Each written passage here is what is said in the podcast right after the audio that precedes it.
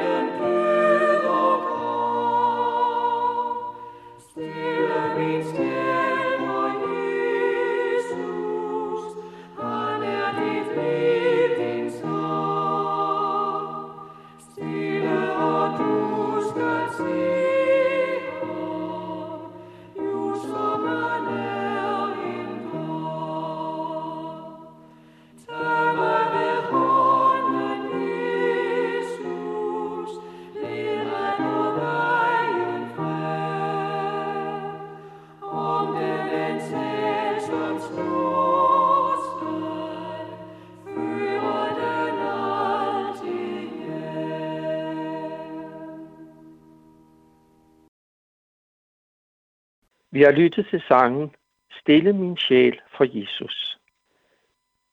Vi sætter igen i dag fokus på bønnen og på dens plads i vores liv. Da Jesus gik her på jorden, lagde han stor vægt på at lære sine disciple at bede.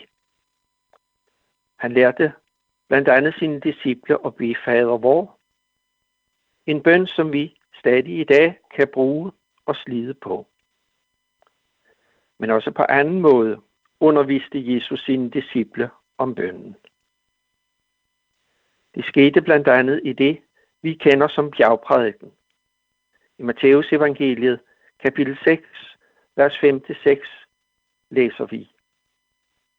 Når I beder, må I ikke være som hyklerne, der ynder at stå og bede i synagoger og på gadehjørner, for at vise sig for mennesker. Men når du vil bede, så gå ind i dit kammer og luk din dør og bed til din far, som er i det skjulte. Og din far, som ser i det skjulte, skal lønne dig.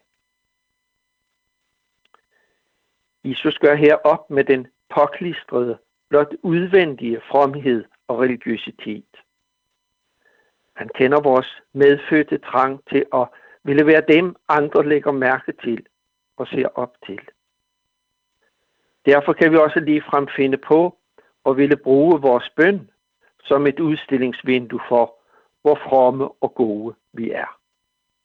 Så andre vil tænke, hvor er han eller hun dog fantastisk, som kan bede så længe og kan bruge så fine ord i sin bøn. De, som vil bruge bønnen på den måde, kalder Jesus for hyklere.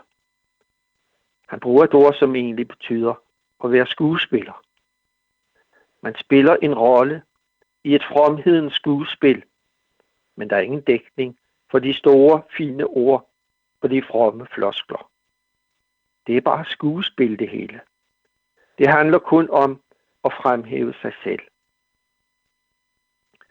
Men det er langt fra det, som er bøndens sande væsen. I stedet for at være optaget af og stille sig frem og bede med en masse fromme ord, opfordrer Jesus til at gå ind i sit kammer og lukke sin dør, når man vil bede. Her kan jeg lukke verdens larm og uro ude og finde ind i stilheden hos Jesus. Her lever bønnen. Her har bønnen sin vigtigste plads. Ikke at vi ikke også må bede højt, når andre er til stede. Vi opfordres i Bibelen også til at bede sammen med andre om vores sande fælles behov. Men det er i en rum, at jeg i stillheden kan opleve det nære og personlige fællesskab med Gud i bønnen. Her banes der nemlig vej for hjertets bøn, som er noget helt andet end at bare lade sin mund løbe og tale til Gud eller til andre mennesker i bønnen. I bønnen handler det om et møde med Gud på det nære og personlige plan. Her er slet ikke brug for at anvende store ord, om der i det hele taget er brug for ord. En har sagt, i, i bønnen må du hellere lade dit hjerte tale uden ord, end dine ord uden hjertet. I bønnen tales der hjerte til hjerte. I det, vi står for Herrens ansigt. Den alseende, som bor i os, og som ved og kender alle ting. Og for ham kan vi frimodigt udøse vort hjerte. Der er ikke noget af det, vi bringer frem for ham i vores bøn, som kan komme bag på ham. Men han, han vil, at vi skal sige det alt til ham, sådan som vi har det, og sådan som vi oplever det. For han ønsker at have et sådan fortroligt fællesskab med os. Spørgsmål til overvejelse. Har du et lønkammer? Det vil sige et sted, hvor du kan finde stillhed og være i bøn til Gud.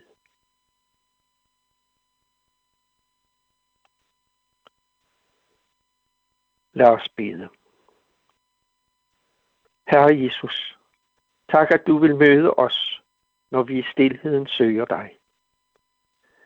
Hjælp os til ikke at have travlt med så meget andet, at vi forsømmer stillheden hos dig og det at være sammen med dig. Amen.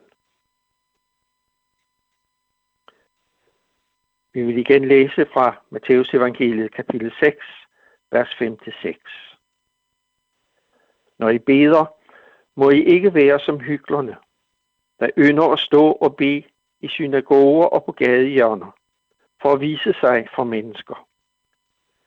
Men når du vil bede, så gå ind i dit kammer og luk din dør og bed til din far, som er i det skjulte. Og din far, som ser i det skjulte, skal lønne dig. Vi skal nu lytte til sangen Sig alting til Jesus.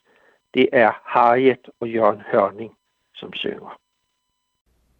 Sig alting til Jesus, han kender dig så vel. underfuld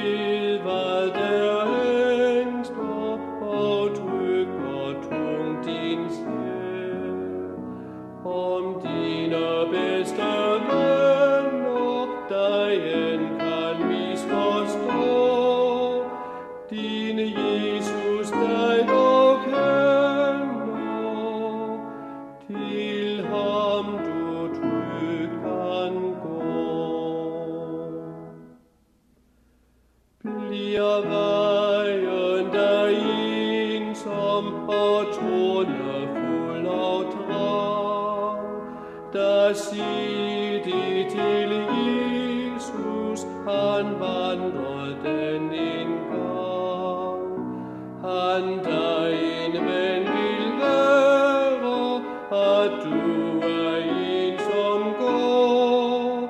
Vil dina pur d'overo o lego dina